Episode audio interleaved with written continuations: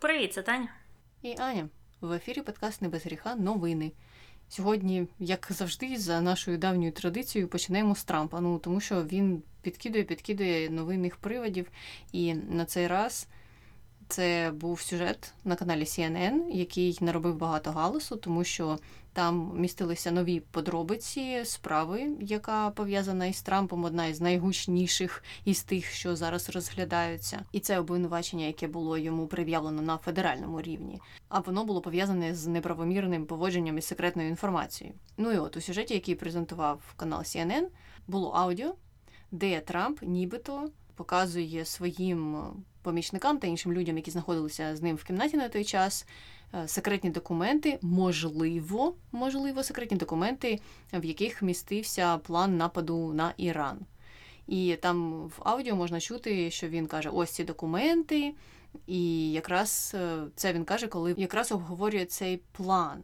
І далі вони там починають жартувати про імейли Гіларі Клінтон. А це була величезна тема. Ну хто не знає, я нагадаю, під час е, виборів у 2016 році. І ну там тоді не знайшли ніякої там її провини, чи її не піддали ніякому суду через ту історію.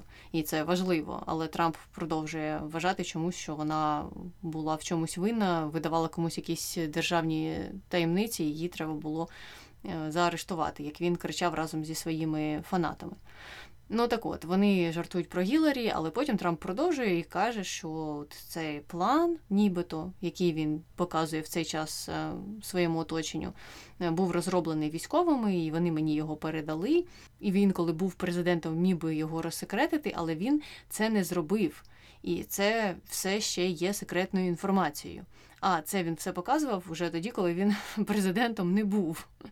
Е, ну і тобто виходить так, що він в цьому аудіо сам визнає е, те, що він вчиняє неправомірні дії, тому що перед цим. Він ходив е, на різні багаточисленні інтерв'ю і розповідав, що він ці документи, які він переховував у себе на дачі в Марелаго, розсекретив ледь не силою думки, тобто навіть не на офіційному рівні. А типу, я ж подумав, що вони розсекречені, значить вони тепер розсекречені. Ну дійсно він так і казав. А потім ще були інтерв'ю, в яких він відкидав закиди щодо того, що він якраз і ділився зі своїми знайомими. Е, різними планами Пентагону. Він казав, що такого не було, а тут в аудіо можна прекрасно почути, що якраз він те і робить, що ділиться секретною інформацією Пентагону з якимись е, просто перехожими людьми, які зайшли до нього в резиденцію його, і там мали змогу подивитися на всі оці е, засекречені матеріали. Ну і явно, що ця розмова буде використана, скоріш за все, прокурором, який е, займається справою Трампа. Ну і це є досить важливим доказом щодо того, що він дійсно неправомірно поводився із е, чутливими документами. Зрозуміло, що серед американської публіки це викликало величезний резонанс. І це було на шпальтах е, газет, хоча би передових. Але знову ж таки, якщо хочете, то можете вернутися там на випуск чи на два назад. Наші новині ми там розповідали про саме цю справу і про те, яка суддя нею займається на даний момент. І тут вже питання в тому, ну наскільки сама суддя є незаангажованою, і чи буде вона брати до уваги і серйозно ставитися до всіх цих презентованих доказів. Ну, це ми побачимо, тому що на даний момент суд назначили, здається, на серпень, але ну там все можливо його ще перенесуть, тому це не остаточна дата.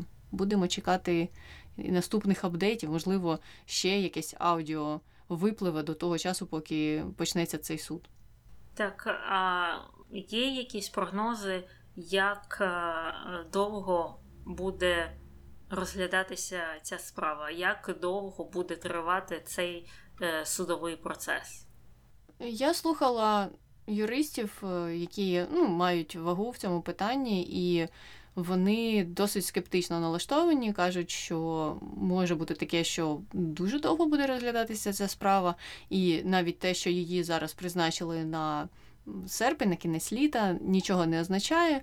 Можуть е, відбуватися події, які будуть затримувати саму справу, ну і вона буде розглядатися не два дні явно. Тому деякі говорять, що навіть до виборів, можливо, вони не встигнуть. Не знаю. може щось станеться, що допоможе їм це все зробити швидше. Але мені здається, що такі речі, які з'являються в новинах, вони, звичайно ж, підтоплюють рейтинг Трампа, і вже нові опитування свідчать про це. Тому в будь-якому випадку добре. Навіть без того, щоб розглядався кейс офіційно, коли з'являється якась така шокуюча інформація, це вже добре для тих, хто не вболіває за Трампа на наступних виборах президента. Угу. Угу. Ну так.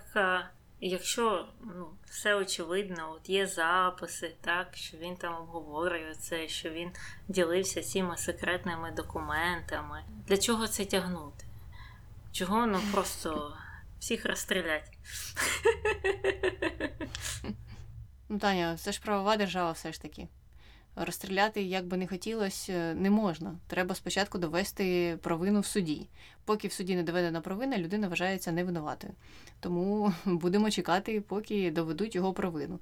Зрозуміло, що публіка може реагувати знову ж таки на рівні на цей раз або в цьому випадку Е, виборів, чи там рейтингу персонального, чи якогось кенселінгу масового.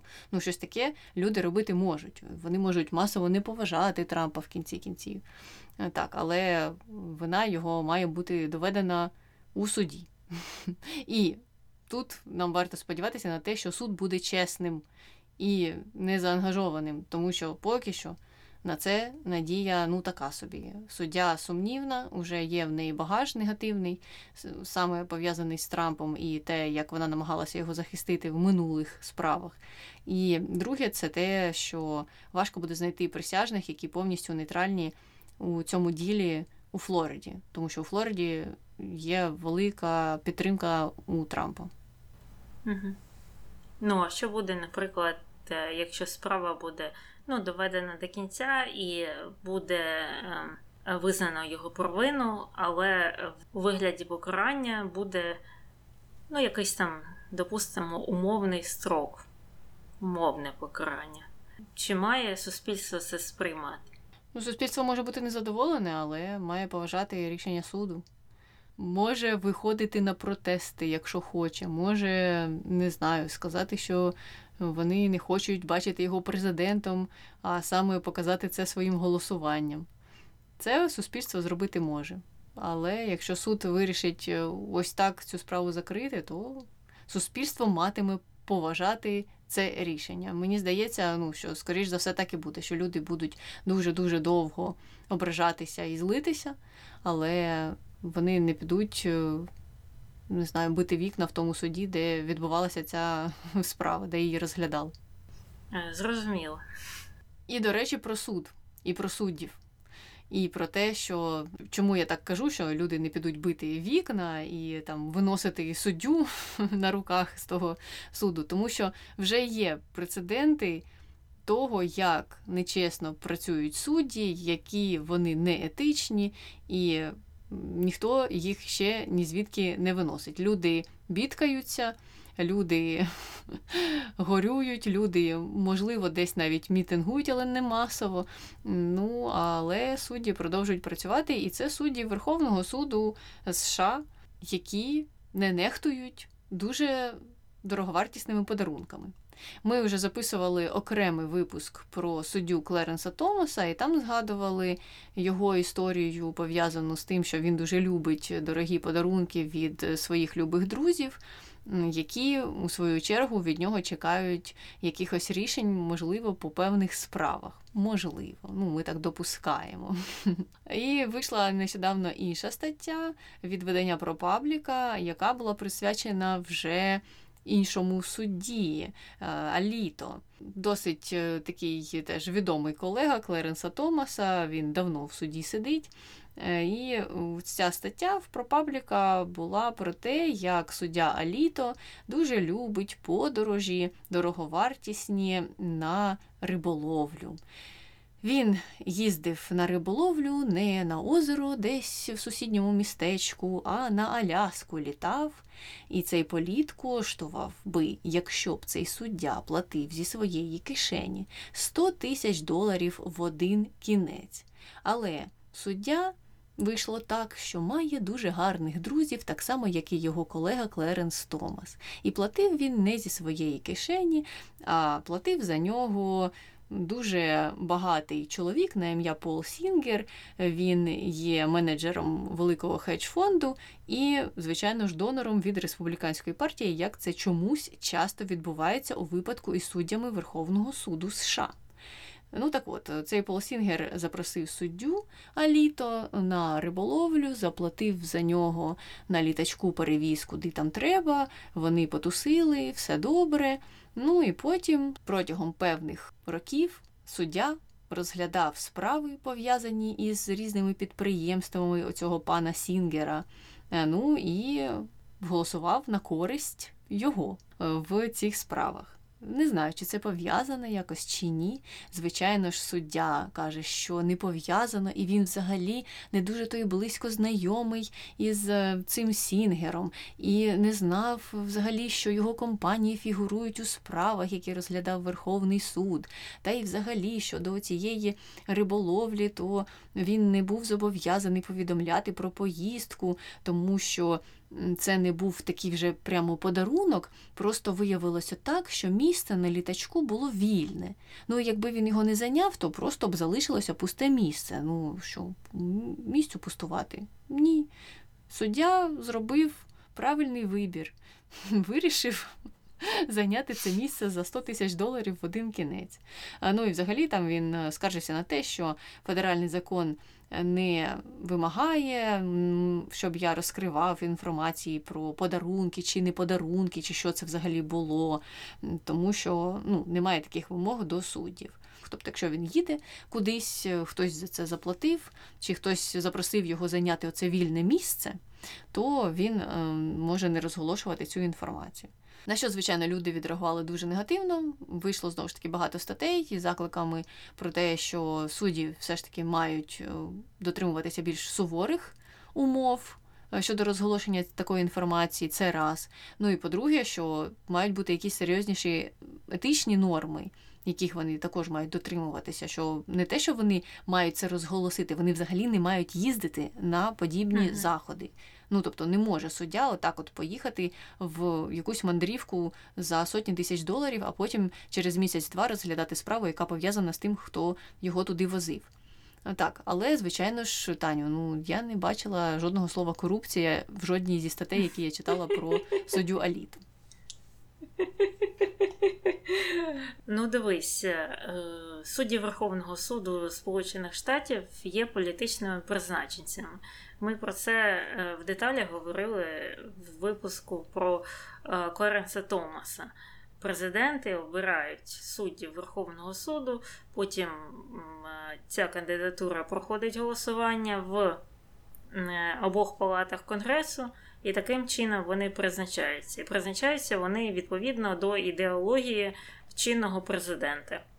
Потім, щоб е, якось позбутися цього суддю, на нього не можна нагнати ФБР, е, місцеву поліцію, е, якесь там набу, якого немає в Сполучених Штатах.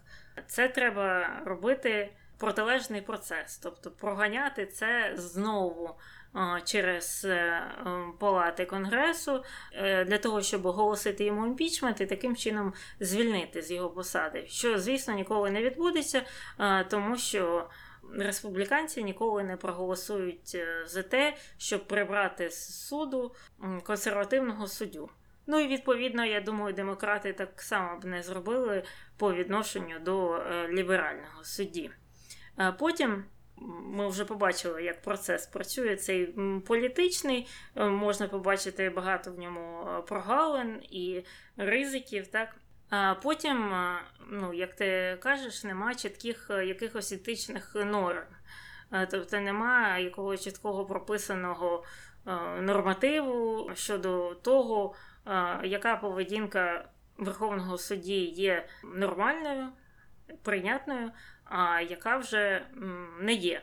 Це також е, проблематично. І просто навіть якщо б такий якийсь регламент був, і якась там етична рада, чи хтось там прийшов до висновку, що це не ок так робити, то це б не відміняло першого пункту щодо того, що треба проганяти всю цю історію назад через конгрес, що знову ж ніколи не відбудеться, тому що кожна партія буде топити за свого суддю. Ну і от, знаючи всю цю от інформацію про те, як це все працює і е, в певних випадках не працює, чому американський суд називається одним із найсправедливіших судів е, в світі? Ну, це знаєш, е, він так називався, називався дуже довго. А зараз люди ще по інерції його таким називають. Ну, але якщо відкинути всі жарти, то можливо суд вважається справедливим через те, що в американській владі усі три гілки зав'язані в прийнятті певних рішень.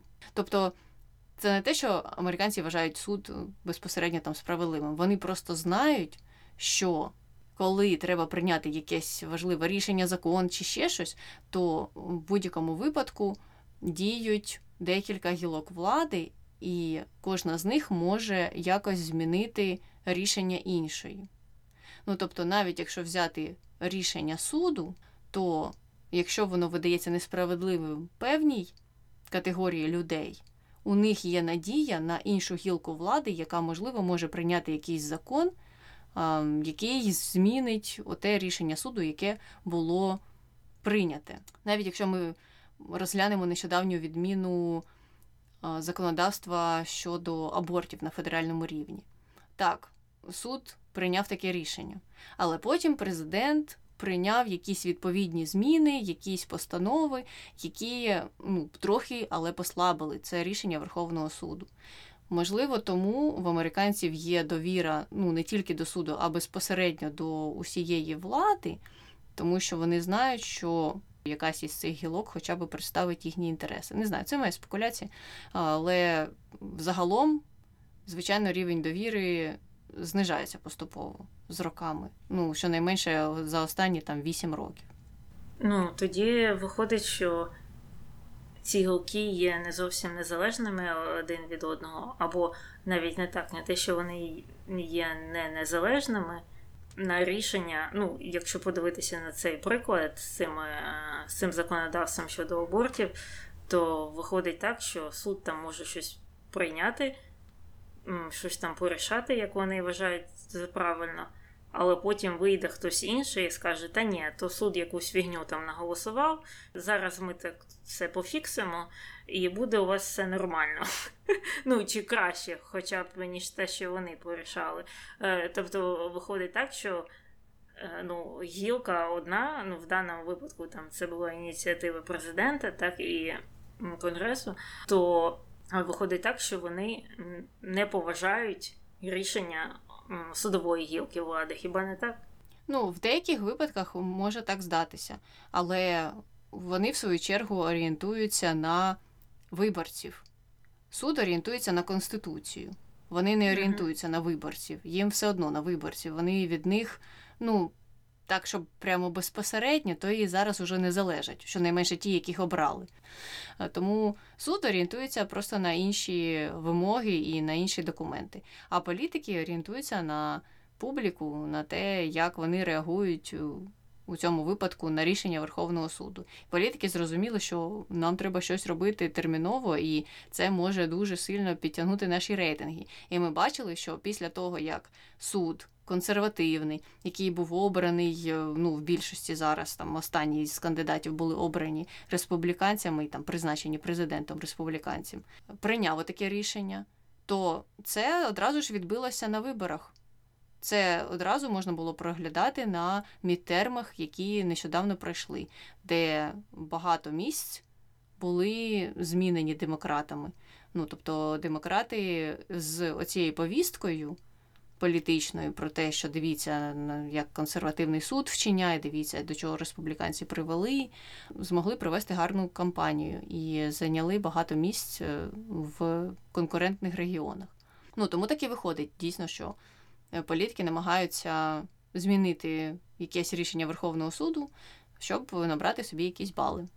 Ну і цікаво щодо цього рішення або контр рішення контрзаконодавство щодо рішення Верховного суду щодо абортів, мене повеселило, мабуть, це найкраще слово, коли певні люди і е, деякі журналісти, в тому числі, е, закидували Байдену, що це не його, начебто, справа а займатися цим питанням і вирішувати цю проблему з відміною абортів на федеральному рівні, тому що колись там, в 70-х роках чи 80-х, коли Байден був ще молодим і зеленим, свіжим таким політиком, він притримувався більш консервативних поглядів.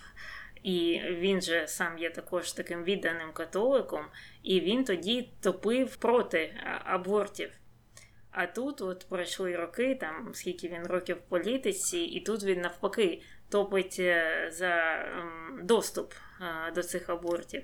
І деякі люди висловлювали якесь незадоволення щодо цього, що як так, чому це ти цим займаєшся? Ти взагалі, от раніше за інше виступав, так що може хай цим займається хтось інший. Ну такі я чула претензії. Як тобі?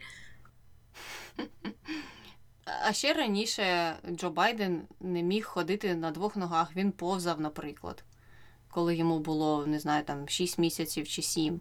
Ну, то що? Mm-hmm. Тепер Тепер він ходить на двох ногах, не повзає. То може ми зараз згадаємо те, що він робив, коли йому був рік чи 9 місяців, і що він там любив, які у нього були погляди на які речі. Він хотів їсти, спати і гратися своїми іграшками. Зараз, коли йому вже дуже багато років, він має інші інтереси і інші погляди на світ. Ну, Мені дуже дивно завжди чути такі закиди, тому що зрозуміло, що люди змінюються, обставини змінюються, політична атмосфера змінюється, закони змінюються, все на світі змінюється. Не те, що там за 20 років, за 10 років, за 5 може все як змінитися. І тому це мені здається не актуально. Так. Але від Джо Байдена тепер дуже неплавно переходимо до обговорення цікавих статей, без якого ми не можемо випустити жодного випуску новинного. І на цей раз це ну, навіть не можна назвати статтею, це був опієд, який чомусь е, дуже рознісся в українському просторі. Не знаю, чому так сталося. Зараз поговоримо після того, як я опишу той опієд і що в ньому розповідали. Він вийшов в New York Times, і там було про контрнаступ і про те, який він повільний, і що якщо все так буде далі йти, то варто зав'язувати вже з контрнаступом, виявляється. Ну, от людина так вважає, мабуть, експерт з усіх питань по контрнаступах. Ну і в цьому своєму пості автор розписував, що дуже важко українцям наступати, і що не буде такого стрімкого прориву, як був в минулому через Харківську область, е, тому що місцевість е, зовсім інша. Там багато відкритих полів, де зараз е, українська армія наступає, і немає де заховатися, прикритися. Плюс росіяни сильно окопалися, е, плюс е, вони зараз вже можуть якось проривати нашу повітряну оборону, і це уповільнює українські пересування, і також вони таким чином знищують нашу техніку. І через це контрнаступ просувається повільно, повільно, повільно.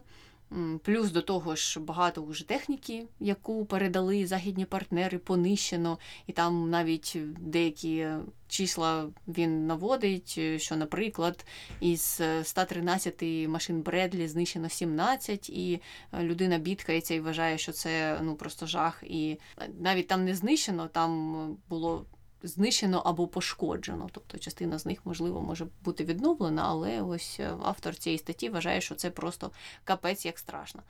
І що, виявляється, техніка, мабуть, за його думкою, не може ламатися на війні. Ну, не знаю, uh-huh. що він там собі думає. Е, ну і крім того, далі він вже продовжує про те, що якщо. Українці будуть за ж такими темпами наступати, то наступати вони будуть дуже довго, роками. Хоча, заради справедливості, варто зазначити, що він цитував Зеленського у своїй статті і казав, що той е, наголошує на тому, що не треба ставити нереалістичних очікувань, тому що це не голівудський фільм, і не буде такого, що за три години ми зараз всі території собі повернемо. Тоді у мене питання до автора цього опієду. Чому він ставить реалістичні очікування у цій статті і не слухає сам цитату, яку він навів від Зеленського у кінці свого матеріалу? Ну і взагалі, е, друге питання про те, чи варто було розносити так оцей е, пост, навіть не статтю українським простором. Чому вона набула такої важливості?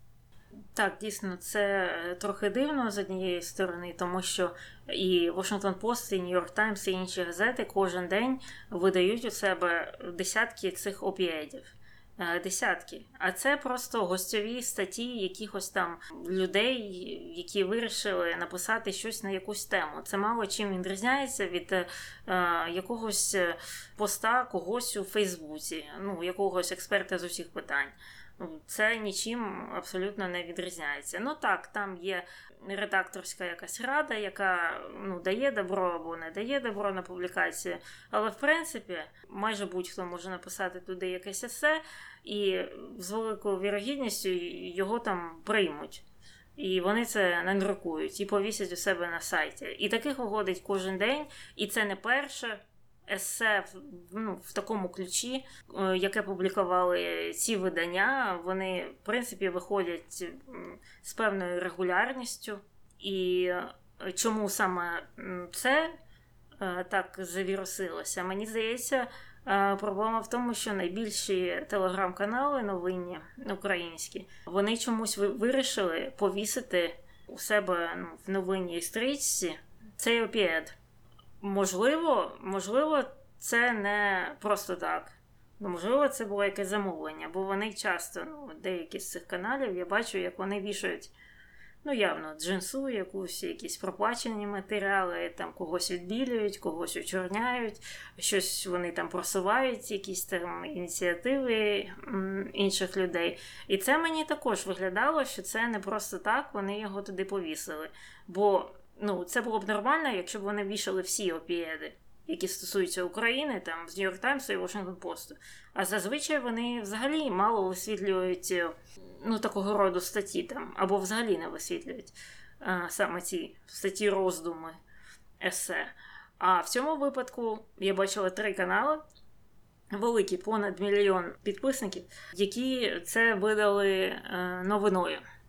І мені здається, якраз звідти Е, це все і рознеслося. Тому що якщо б вони їх би не повісили, то воно б ну, не пішло далі, не пішло б кудись там в обговорення, е, в інші якісь місця. Тому що е, також я дивилася на виданнях офіційних новинних сайтах найбільших, там вони не посилалися на це, вони не передруковували це. Тобто там воно не з'являлося взагалі. Ну, бо дійсно це чергова, черговий опієт, таких багато, і буде ще багато таких нічого нового. Але мені здається, тут справа якраз в телеграм-каналах, які роздули цю тему, розігнали це. Чи це випадково, чи було зроблено з якоюсь метою, я не знаю. Але я схиляюсь mm до того, що це не випадково. Мені здається, що це не проплачена історія. Але в той же час я погоджуюся, що це не випадково, тому що я, крім розгону цього опієду, бачила ще розгон деяких статей з Washington Post. І все, що поєднує усі оці статті, це такий песимістичний погляд на контрнаступ. Uh-huh. Я бачила uh-huh. розгон однієї статті Washington Post, де вони також розповідали про те, як важко наступати. І ще була, крім неї, одна стаття також в цьому виданні Washington Post, де вони якраз теж казали, що дуже малі темпи наступу, і Україна буде так е, дуже багато років. Назад відвоювати свої території, якщо вона буде з такими темпами, як зараз, наступати.